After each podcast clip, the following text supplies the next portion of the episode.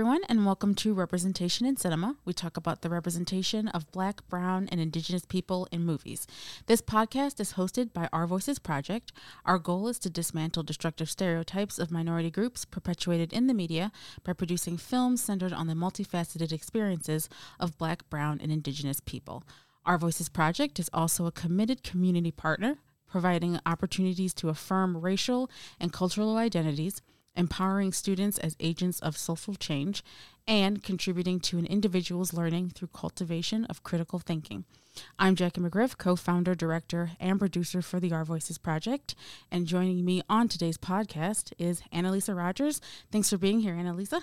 Hey, thank you for inviting me. Absolutely. And next up, making her second appearance on the podcast today is Rosa Vargas Cronin. You might recognize her from our podcast episode about the film Sugar, as well as the woman at the center of our documentary currently in production, Prieta. Welcome back, Rosa. Thanks for having me. Absolutely. Prieta, the film that up until this point we've been referring to as the Dominican Dream, is the story of an Afro Caribbean woman from the Dominican Republic, who, rooted and emboldened by her ancestors, the enslaved Taino people, reveals her immigration story of hardship and her brazen attitude, moving her beyond survival but thriving in a society that consistently threatens her quality of life and existence.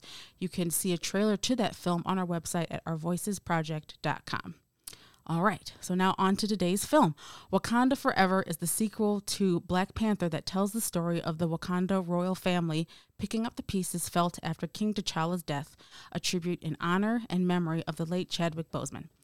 Queen Ramonda, Shuri, M'Baku, Okoye, and the Dora Milaje fight to protect their nation from intervening world powers. As the Wakandans strive to embrace their next chapter, the heroes must band together with Nakia and Everett Ross to forge a new path for their beloved kingdom.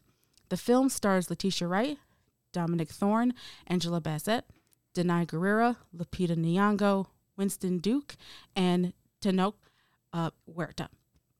Wakanda Forever is directed by Ryan Coogler. So, if you haven't watched the film already, you can watch it in theaters now, or if you're listening later on, I'm sure it'll be on Disney Plus at some point. You can also rent the film, I'm sure, uh, watch it, and then come back to listen to our podcast. From here on out, we'll be discussing the film in depth, so spoilers ahead, and as always, you have been warned. All right, so everyone, what's one thing that immediately pops into your head that stood out to you the most?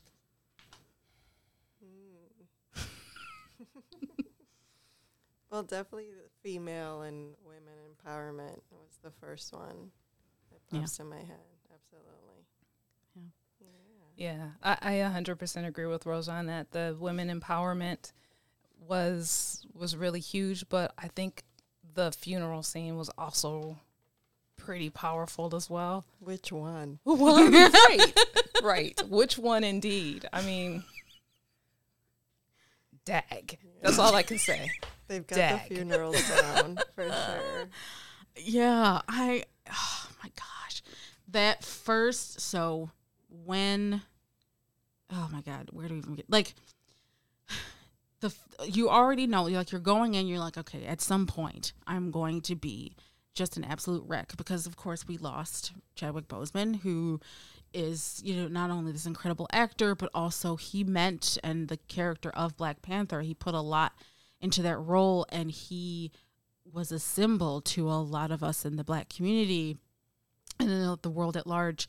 Um, and so to lose him and then for this film to really be paying homage to him like that's a lot. So we're already going into this like super emotional. And then it's that scene and it's the, the procession like so you have the family and those that are closest to him in the center and they're very you know they're they're grieving and then surrounded by them is like so people in the kingdom they're celebrating because it's the celebration of his life right and his legacy and so there's this you see this juxtaposition happening you know mm-hmm. where there's a, there's grief and then there's happiness and celebration and, and, and joy um you know for the life that he lived um I, and I wanted to know actually. So with that, again, already super heavy. Um, but like with, with that, what was going through your mind when seeing that juxtaposition? I, I think for me, it was like, it was looking at the whole the whole picture, listening to the music, listening to the words people were saying, actually feeling them grieve because mm-hmm. you know it really was Chadwick Boseman yeah. that they were actually really grieving. It right. wasn't just another Marvel character. Mm-hmm. It was it's him. It's the loss of the character Black Panther and right. everything that that represented, mm-hmm. but also the fact that it was a celebration the fact that they were wearing white instead of you know what people would consider normal funerary yeah you know yeah. styles of clothing mm-hmm. it was all white and it was a celebration it was considered more of a homegoing than it was actual yes. funeral which yes. i really deeply appreciated right absolutely mm-hmm. and i feel like that's when they brought in a lot of the african influences mm-hmm. because I, I know in dominican republic in funerals we do wear white and we want to you know show that kind of ascension into the into their new home or um, kind of just celebrating that person's life mm, and, exactly and the legacy that they left behind so i loved that mm-hmm. that they really incorporated that african culture yeah. into um, into ce- the celebration of chadwick boseman and and not just that but then also you know like what's to come you know mm-hmm. that juxtaposition like that's showing, you know, like, yes, it's sadness and saying goodbye, but mm-hmm. also a celebration of what he's left and what we have to keep carrying, you mm-hmm. know, right. what we have to keep. Yeah. And, and, piggybacking off of Rosa, it was a transition. It is a transition. Right. You know, you go from, you know, celebrating this life to, you know, figuring out well, you go through these steps where you're grieving, and then it's like, okay, it's a renewal because it is mm-hmm. essentially yeah. a change for right. so many people and yeah. what they're going to do moving forward, but still recognize and appreciate the life that was. Mm-hmm. Yeah, absolutely. They did a great job with that. Absolutely. incredible job. Okay, so you guys were talking about. you're like which funeral um yeah so the one at the beginning and then did you were, was were you as shocked as I was that Queen, like the Queen, like met her death? Like, I don't know. I was not. I did not see that coming. I don't know for any of you. How was that? And then, do you feel like it was like you barely had time to kind of react to that, or I don't know. What were your thoughts about it? I was shocked to tell you the truth. I'm like, okay. I 100% agree. I was like, knew like Chad was leaving. Yeah. Oh, yeah, yeah. That was but shocking. I think too. The other thing that sh- was shocking to me is like, you know, the way they made Angela Bassett look. Yeah. You know, they they tried to make her look aged with the white hair and the white dreads, but it didn't really work out no. well. No. no, but she's yeah. so beautiful. She mm-hmm. really is. like I want to age gracefully like that. She's 64. Stop it. And she's 64. And I'm like, no. like if I had her guns, my yes. lord. right. I was like, just one gun. We're just one. I know. I got to have them all. got to have them all. No, but it, it was actually really shocking. It was like it was weird in a sense because it was like we just barely had time to really grieve mm-hmm. the Black Panther mm-hmm. and his passing. And yeah. then next thing you know, it felt like five minutes in the movie, they killed off Angela Bassett's character. And I'm like, I'm barely.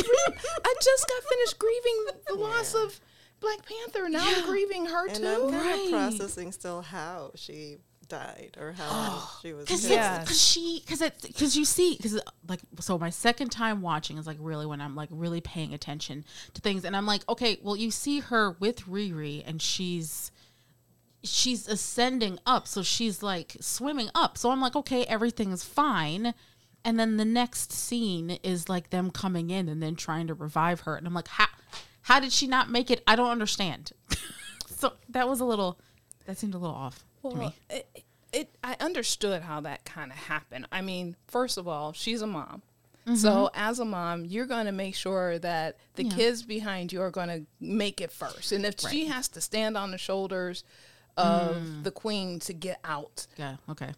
I I could see that happening, but I could also see Namor because of what his intentions was, Mm-hmm. in some way increasing the water level to a point where she would just drown, and watching her and lettering Oh her because of what his intention was Right. and where he was going with you know rulership of both Wakanda and the oceans. So I, I Mm-hmm. Could see that. I understood. Yes, that was so that scene. That was cold blooded when he was like when he was like, uh, "Bury your dead, mourn your losses. You're the queen now." I was like, "What, dude? Oh my God! I don't know about you, Rosa, Yeah, but I it's have some like he didn't about that. even. Yeah, he didn't even let her choose. You know, Yeah. if she's ready or not. No, he he made it happen for her. um, in the worst possible way. You Yeah. know, nobody wants that. Well, I mean, and if you're looking at the first 10 minutes, 20 minutes of mm-hmm. the film where Yeah. they're actually developing this relationship, mm-hmm. you know, and it seemed like it was going to go well and it was going to flow and that mm-hmm. maybe the two of them could, you know, bridge some gaps between the two kingdoms. Right. And then he goes and does that and it was like, well, there's no chance in, in anywhere Right. Yeah. that there's going to be a relationship like that because you just killed my mom Right. and Yeah. you watched my mom die when you could have done something. Right? Yeah, Yeah, cold. absolutely cold blooded. It's really cold. and that's not because they live in the water either. Sorry. Thanks, Fran Elisa. Thanks th- for that. I, I appreciate it. Um, anytime we do puns on this uh, on podcast, I'm always I welcome it. Um, I'm sorry, they're very corny. I apologize. it's all right. I'm sure there's someone laughing, not like laughing with you and on that No, one. they're because laughing they're- at me. It's okay. They can do that. Anyway, Okay. So, so um, of course, because there's so much to cover, but I really also too wanted to, of course, bring uh, attention to what this podcast is about, which is about representation in cinema. And one of the ways that we talk about true representation is being able to be our full selves. Um, and I remember us talking about this, Rosa, a little bit after the movie. Um, but how did you feel about Indigenous people being blue, and then also to like them being underwater? Thoughts? Oh my god! It's like okay, can you just put us in a hole somewhere? um, yeah, I wasn't a fan. I mean, I understand what they were trying to do with the Mayan people, and you know, a lot of their um, kingdoms and a lot of their structures were uh, on water, and they used water to their advantage and how they build their empires. But um, that's about it. That's the only kind of association that I kind of see Yeah.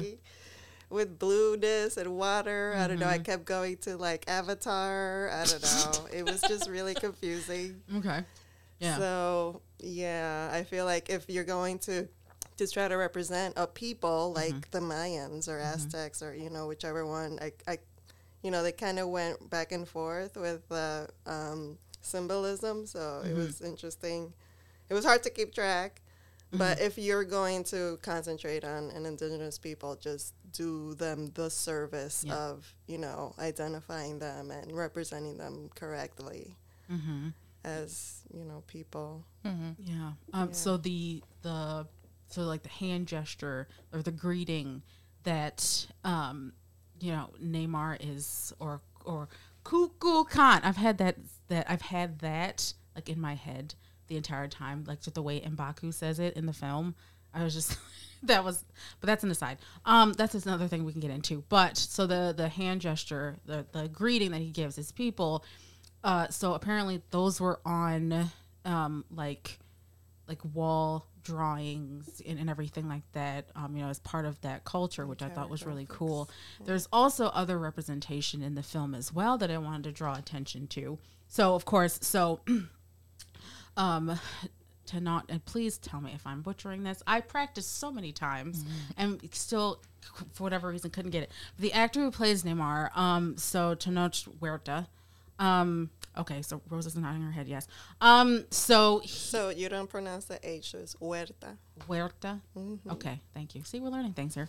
learning things here. Yes, because I want to do the actors due justice or due diligence. Um, so he actually learned. So I believe it's um Yucat so Yucatec Maya for that. That's what they okay.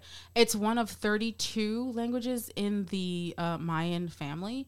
So that's actually what they're speaking throughout the film, which I thought was which I thought was awesome. So did I. Yeah, yeah, yeah. So they're they're adding that in, um, and it's again talking about like full representation of a people.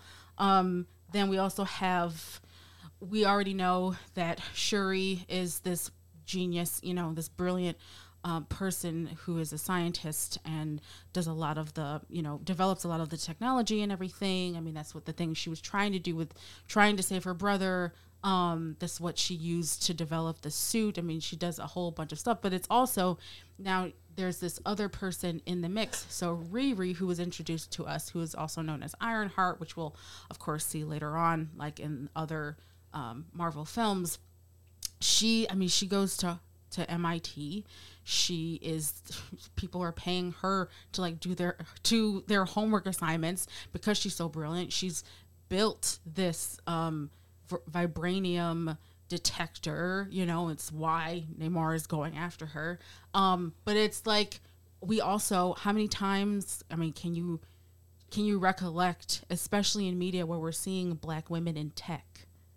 right? Like, so there's that representation. Um, and I thought that was great. Um, I mean, we're also seeing like there's other forms of representation. So Haitian representation as well. So, um, when um, Nakia goes to Haiti, you know the the depictions that we get of Haiti. That was beautiful. Yes, like Yeah. and it's it's even more beautiful in real life. yeah, but we don't often get to see that side Right. of Haiti. Yeah, did you have more thoughts on that? Well, yeah. and it is just sad because usually when people talk about the Haitian people, what they're actually really focusing on mm-hmm. is the poverty, mm-hmm. the unrest, the civic unrest. Yeah.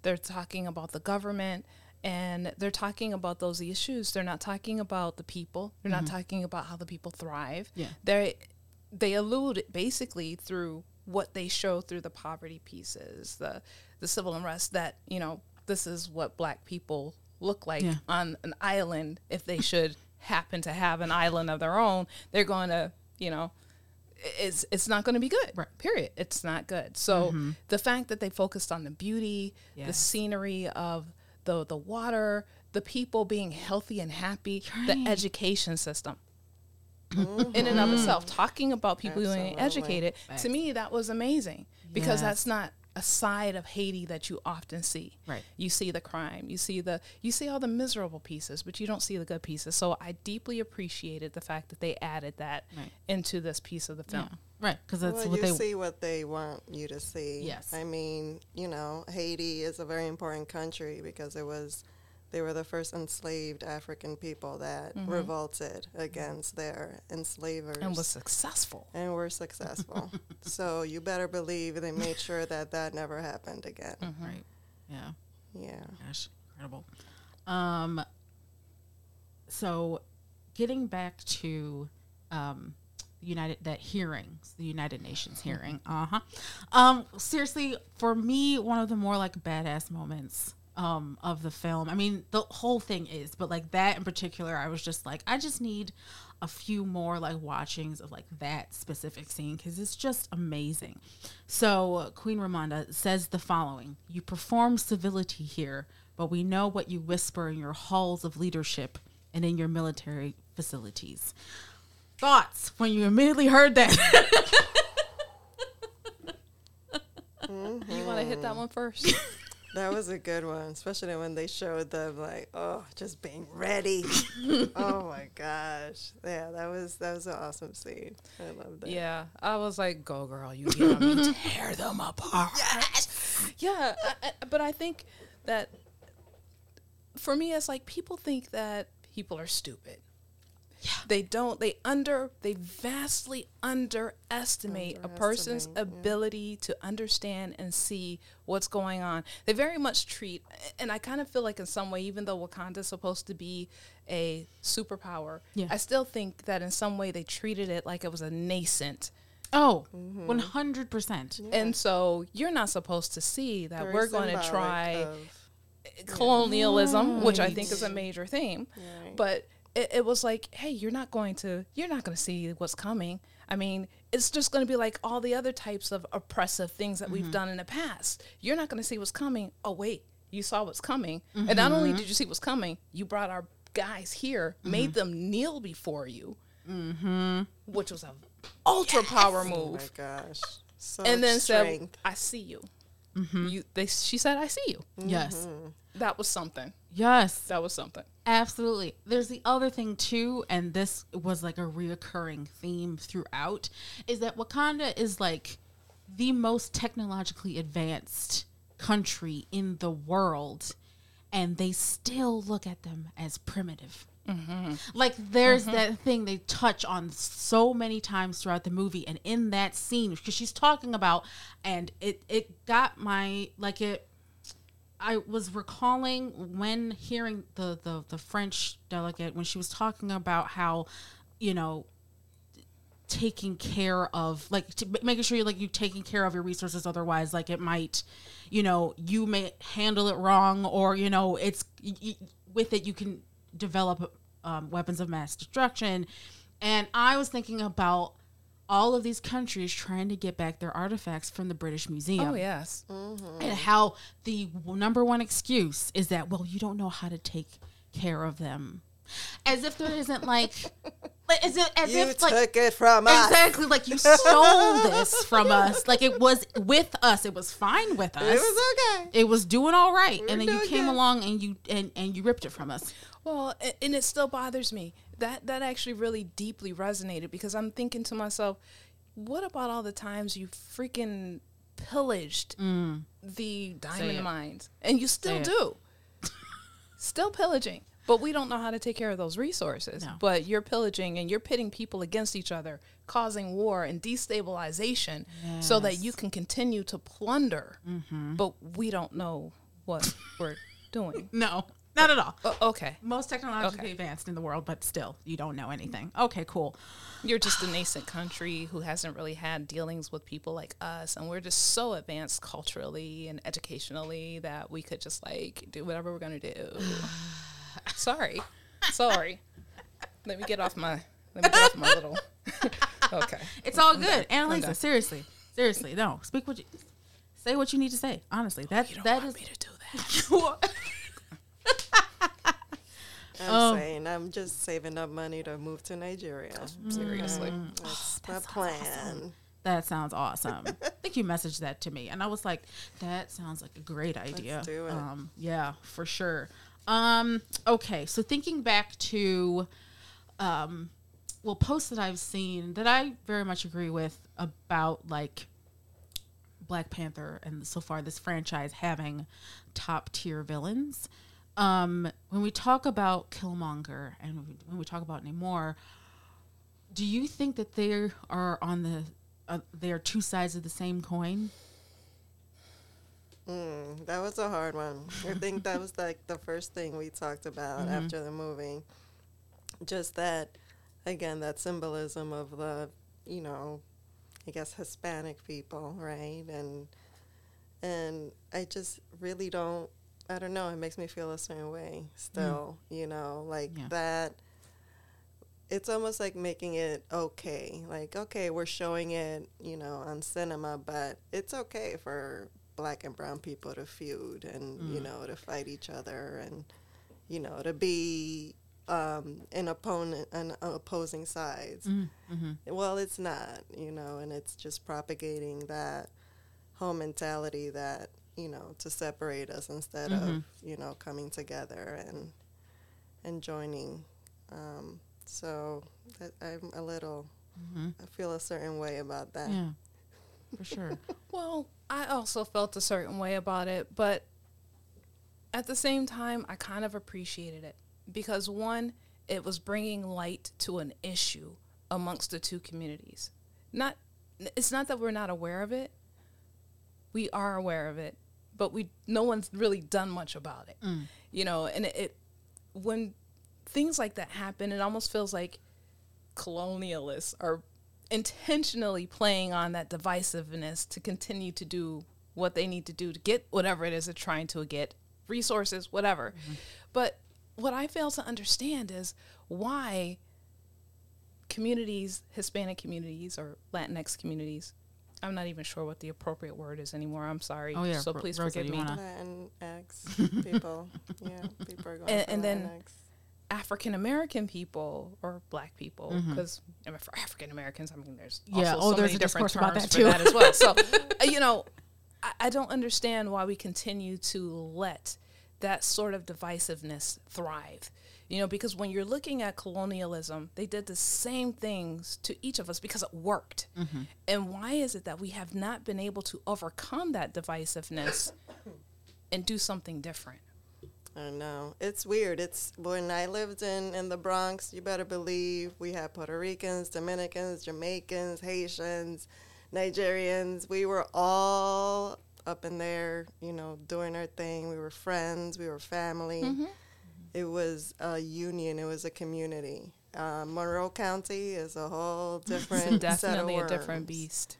It It's is definitely- not. I mean, they have done the work here to divide and conquer, Mm-hmm. Yeah. and they've been successful. Yeah, they really have, and, and it really is up for us, up to us to do something different. So that's going to be my PC, PSA for the day. we need to do something different, people. All of I us mean, together. we don't have to, you know, run to their narrative. We don't have to walk to. absolutely. No, for sure. Do you think those two villains are the same? Like in the way they're I think they tried to make them the same. I think they tried to align their, um, you know, their interests some way, Mm-hmm. but I don't think it was. I don't know. Yeah, I think there's two distinct and separate goals Mm-hmm. that they were trying that they're trying to achieve, but the methodology to get there may have been the same. yeah, yeah, yeah, for sure.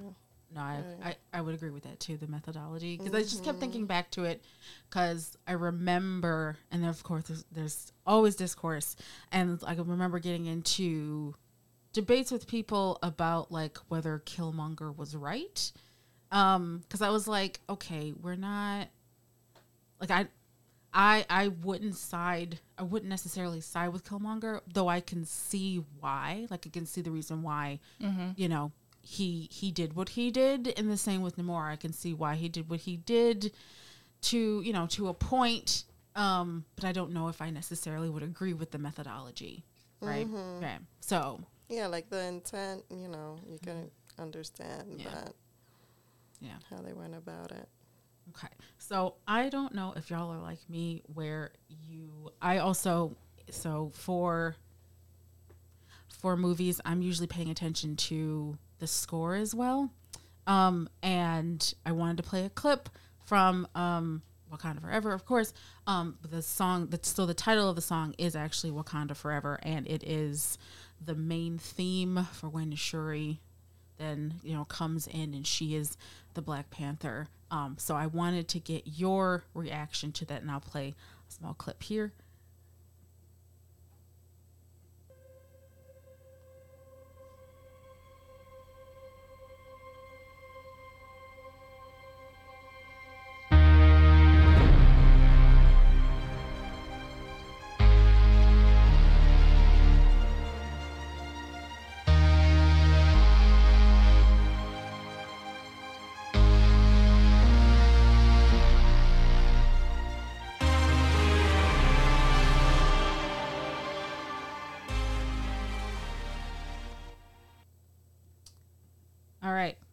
Thoughts. It's yeah. it's not a thought. So I think for me, it was interesting Mm-hmm. because before that, there were some things that was happening with her. Mm-hmm. you know, Yeah. and you really weren't quite sure which way Shuri was going to go. Mm-hmm. So when you, the, you heard the music, Yes. my heart, I, I felt a little trepidation, I Yes. think, because I was like, Yeah. I'm not entirely sure if Shuri's going to be a good guy Yeah. or a bad guy. And I think that's what I think. So uh, Ludwig uh, Göransson is the composer um, for this, uh, and he, if you listen to his other work, it's incredible. I think that was the exact point because Exactly. it is a combination. So if you go back and you listen to the original, so if you listen to the whole song, like that whole song, and then if you listen back to the main theme from Black Panther, and then you listen to Killmonger's theme, it's like a mix Right. of the two. Right. And so when you when I because I was doing the same thing, like when I heard that, I was like, okay, which way is she like going? Like, is she gonna go the Killmonger way? Is she gonna be more like her brother? And you know, like she she doesn't want to be like him because of course there's you know there's dialogue and you, you're hearing all of this stuff from her and, and all of the like everything within her you know that's like fighting you know one another you know that side or that side and everything like that. And so when i hear mm-hmm. heard this i was like number one this sounds like badass. And like the scene of it she's dropping in you know you know and jabari. And i'm just like oh my god this is amazing. But then i'm also like wait hang on what is she going to do Right. There's a lot of turmoil. You can feel it, and then the the the music definitely, mm-hmm. you know, brings you up to that like yeah the edge of your seat. Like, Yeah. okay, what's it, gonna it happen? really built up on your excitement, right? Mm-hmm. So it's like you really wasn't sure. Again, you Yeah. really weren't sure where she was going to go. Yeah. And I don't even and think it was towards the end that I still knew so exactly where she was going to go with all of that. Exactly. You know, but you know, wow, that was the score. yeah Awesome. Yes, Mm-hmm. one hundred percent. Um, any any funny moments that stood out to you? Because I mean, I feel like there were several. Man, I think my favorite part is when uh, when they, she calls him the colonizer. Yes, that to me is always going to strike me as hilarious that somebody is bold enough and has enough balls to call a colonizer a colonizer. I mean, come on. Oh my god, It's hilarious. I'm sorry. I just colonizer. loved that cute baby little Chadwick Boseman when he came out at the end. Oh, oh yeah. I know it's a huge spoiler, but No, I mean this is all. I warned them. I warned them beforehand. So there you go. but that was like Yeah. my oh, and the know, it was little exciting. face. Oh my god. Just pinch those Oh my god, those jakes. Sorry. Yeah. Why are you was- that was it apologizing? On this podcast, we get to do what we want. It's fine. I'm gonna do whatever I want. I'm not gonna apologize for it. Thank you. Thank you very much. You're very welcome. I'm here. Um, I think, in any time I hear it or anyone reference this point, so when M'Baku, like to Okoye, is like, "You bald-headed demon," and I'm just like, "What in the world?" that was hilarious.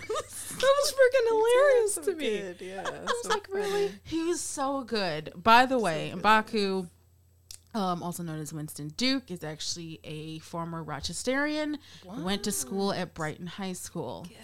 Yeah, That's awesome. so that's some local roots. Rochester represents. Exactly. I we're everywhere. Seriously. Um. Okay. Uh, some other things uh, that I wanted to get into here.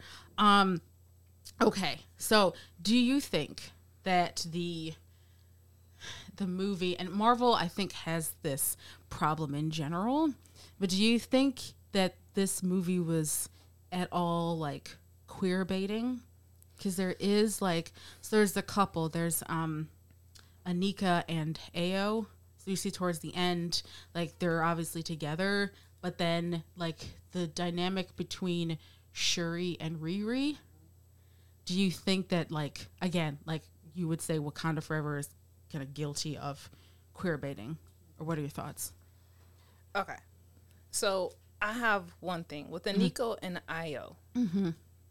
That caught me off guard Yeah? because at no other point mm-hmm. did they ever discuss that Right. as something that was occurring. Mm-hmm. And so when you get towards the end, you still didn't see any of that until you got to almost the very end. So Yeah. it felt very forced mm. and very unnatural to me. Yeah. Like it was like, oh, we're just gonna, you know, we, we threw a lot of this in. Yeah, we we got black people in here. Right, We're gonna check right, the we box, checked the box, yeah. for warriors. We're gonna check the box for this. And oh, yeah, Wait, yeah, we forgot one. we forgot, we forgot queer. We forgot queer. Let's add the queer factor. Oh my god, so freaking amazing.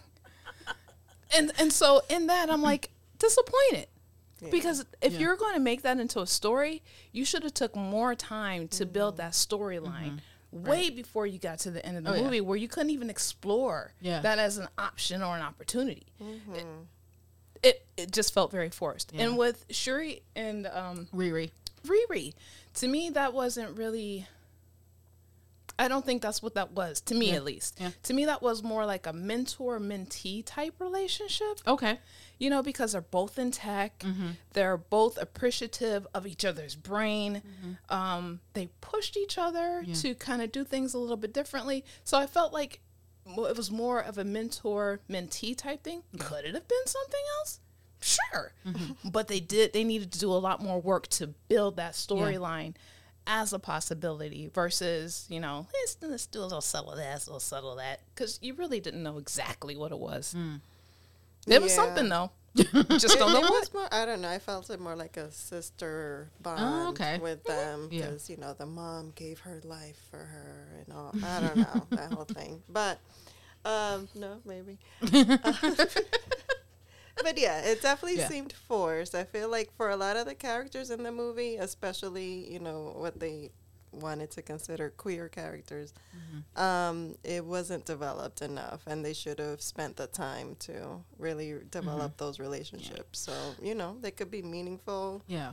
It could have been a really interesting, meaningful, Yeah. you know, storyline. Right, because then now this person, now they both have something more like to lose, right? So if you build that up throughout the story, oh shoot, is you know is one of them going to die? You know all these different things. You could bring that into the mix, and then of course then it establishes it more. The thing is, is like they built it outside of the movie because there were all these articles that are talking about there's a queer hmm. couple in it. Ooh, like you know, like here it is, mm-hmm. but it's not it's only ever talked about at length outside of the film and mm-hmm. inside the film it's like all of a sudden oh here, here they are and you're like oh okay um like it's not like i i knew it going in but of course like no that's not not everyone's going to be paying attention to that. You should develop it within the film while you have people in the theater.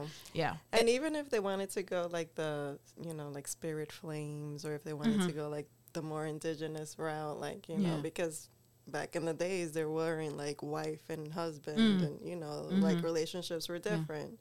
And they actually made communities more bonded and more, f- you know, feel together mm-hmm. because everybody loved each other and, Mm-hmm. yeah and they would give their life for you. So, Well, I'm going to add to that, and I'm going to say something that people might not appreciate, but mm-hmm. I think the way that they developed that quote unquote storyline, because I'm going to, for a lack of better words, because to me it wasn't a storyline, mm.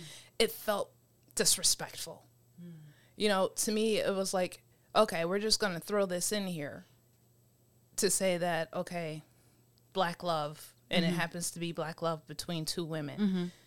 without developing the story, without understanding how those relationships evolved, mm-hmm. without even talking more about queer love, I think was very much disrespectful to the queer community. yeah So, I mean, it was great that they tried. They should have did a little better job, Yeah. though. They Oh, yeah. certainly should have done a better job of that. absolutely um okay so there was something that we were talking about um annalisa before about an opinion that someone had about emasculation this is for all of the marvel bros by the way anyway annalisa you want to Masculation. Okay. First of all, I'm going to read the definition of what emasculation is. we go. Emasculate means to deprive a man of his role or identity, to make weaker or less effective. You know, so people have been talking about whether or not Wakanda Forever has successfully emasculated the black man by not giving him a stronger role within the film by allowing a group of female warriors do most of the fighting because of the way Shuri mm-hmm. talked to her advisors they had a problem with that saying that she that the movie totally emasculated black men. So my thought and answer is is where were all these people when we were talking, looking at films like Tina Turner talking about toxic masculinity? Mm-hmm. Why weren't we talking about, you know, things like that? But we, we have this film here where it's showing strong black women. Mm-hmm. And also, it's also kind of reflective of what some women's reality is that you have to be stronger. You have to be able to overcome. You have to achieve. You have to be able to take care of your family. You have to be able to do those things. Mm-hmm. But to put your whole thought of emasculation into this, first of all, it's a, it's a Marvel comic, people. it's a comic. Get over yourselves. Second of all, again, it is some people's reality. But third, you know, it's just, I think it's just utterly ridiculous. Yeah. I wonder who's saying this too. Like, well, I could tell you, yeah. but I don't yeah, want to give voice to these people. I no, oh, not. well, yeah, no, that's. I don't want to give voice to them. There you go. I mean, it's kind of like I don't know. It seems very white supremacy mindset to me. Right. You know, yeah. to always have the man, well, the white man, but in this case, there weren't any white men, so I guess. I mean, there was Everett Ross, but that's it. you know, the thing of it is, though, is that there are tons of thriving matriarchal yes. societies out yes. there. Yes. Mm. I mean, we've got the Bribri in Costa Rica, we got the Umoja in Kenya. Um, we've got the Akan of Ghana. Mm. Those are matriarchal societies. Yeah. Mm-hmm. So I don't understand. I mean, even at best, if this was, I can't even say that because that's not what it was. I mean, mm-hmm. it's a it, it's a film, and it, I don't feel like it emasculated men at all. Mm-hmm. Um, I do think that it showed the strength of women, the mm-hmm. empowerment of women, which mm-hmm. you know because of where we have been as a society and yeah. always kind of kept under. Mm-hmm. To actually elevate women yeah. was actually a really good thing, and not just you know women of color. Women of color, important. Exactly, absolutely, mm-hmm. exactly. We I haven't mean, been given you know. No, and that to me anything. was representation as well, yes. right, Rosa? I mean, it's representation. Yes, it's Black women representation. We can be strong. We can thrive. Mm-hmm. We do thrive. We are strong. Mm-hmm. But even with that, like this film also showed us like in a safe space being able to exhume all of these different emotions right? Because we're not just showing strength we're also showing grief we're also showing anger we're, we're also, also, showing, showing beauty. Yes. showing kindness. Yes. so it's like a full range of emotions and like that so often in society we're not allowed to be that or we again get stuck with the black women the strong black women trope right? Mm-hmm. and i was like no i am someone who strong is don't call me strong. Like i like you don't want to be whole, angry though. Right. Oh yeah exactly. You don't want to be angry either. That's the oh, no. that's a whole other it's a whole other thing. But that's the thing is like in this movie we were allowed to like be they, they were allowed to fully be themselves. Yeah it felt more yeah. authentic. Yeah mm-hmm. for sure. Yeah. Oh my goodness. Um, let's see. Any standout performances, or um, in particular, I think what I've seen at least across like different conversations and everything like that is that they are actually looking at um, this movie as um, a potential contender for Oscars, and not only just in like technical categories, but also with Angela Bassett with her performance thoughts on that? Oh my god! If she doesn't get something, some award for this, I think she's like one of the women of color that has never had uh, an Oscar, which yeah. is insane. Yeah. If you think about her her filmography, her work, like yeah, well, yeah, so many roles. Her body of work is incredible. It really she is. She was. Yeah. She definitely deserves an Oscar for this performance. She was amazing. Yeah. But I'm i always think she's she, amazing. Yeah. Uh, yeah. yeah. I don't don't don't do it. Don't cry. Don't cry. Not. She'll come back as the spirit. Oh well, know, she right? she did for like a like two seconds. yeah, I know. I know. She'll be back. yeah, she'll come back and advise Shuri. There you go. Yeah. Oh my god. That's still rough. I'm still trying to I'm trying to get over that one. Oh my god. Was um okay, so for you, Annalisa, was your theater like super quiet that first like there was like for the, so for the funeral procession and then when they went to that Marvel logo with just Chadwick Boseman like honoring him was your theater when you went to go see it was it completely silent? No. You no? heard a lot of sniffling. a lot of tears. Really? People blowing their noses. Oh, You my heard a lot of that when when uh, they were playing that the first few minutes. Wow. I didn't hear. I didn't hear anything. No. No, I think it was Everyone like focused. you could hear a pin drop. Mm-hmm. Like that's how quiet it was. Like I felt like I was back in the theater watching. Um, I think it was like I saw when I saw a Quiet Place. Like because the whole point of that movie is like you're supposed to be quiet and everyone like you can't hear anything. it's like, but it was like a, of course like a different kind of silence. I didn't hear. I was expecting to hear like all the sniffles and stuff, and I didn't hear a single thing. So that's interesting. Well, maybe it was me crying. I don't know. it's a very distinct possibility. I was, I was listening to myself freaking tear up and cry. But Oh my god. oh man. Um, any other thoughts for this film? Do you want people to walk away from or wake, know- walk away with? You know, one of the things that I think that caught my attention was when Shuri found the ability to recreate um, the the orb Yeah.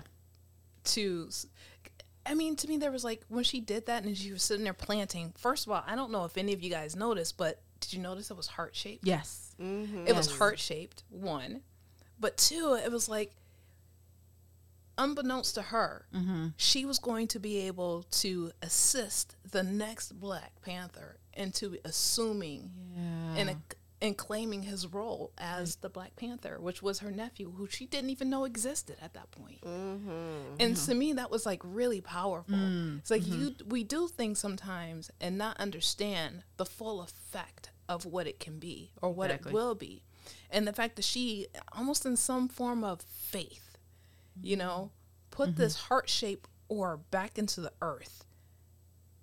And was building on a legacy that she didn't even know was going to exist. That to me was powerful. yes. Mm-hmm. Absolutely. Absolutely. I really enjoyed all the, I mean, even though it could have been developed more, I liked all the um, indigenous representation and, and definitely more representation of like African culture and what that really looks like. Um, Yeah. It was beautiful. The Yeah. cin- cinematography was just, God, it was amazing. oh my gosh, I was in constant awe. So so good. Yeah. Uh yeah, I I really enjoyed this one. Um I'm still kind of recovering from it cuz that was a lot. That was a It was. lot. And I saw it twice and I'm like, "Oh my god." Like I didn't I didn't expect it to affect me as much the second time, but it really did. Cuz then you notice more things like Mm-hmm.